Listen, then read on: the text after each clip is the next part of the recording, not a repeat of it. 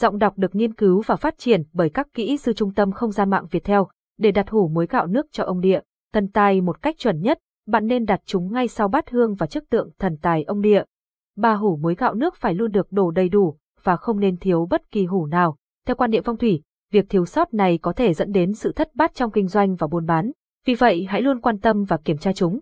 Nếu bạn nhận thấy rằng chúng đã giảm đi, hãy đổ thêm và thay mới gạo, muối, nước vào vào dịp cuối năm, thường là vào tháng chạp.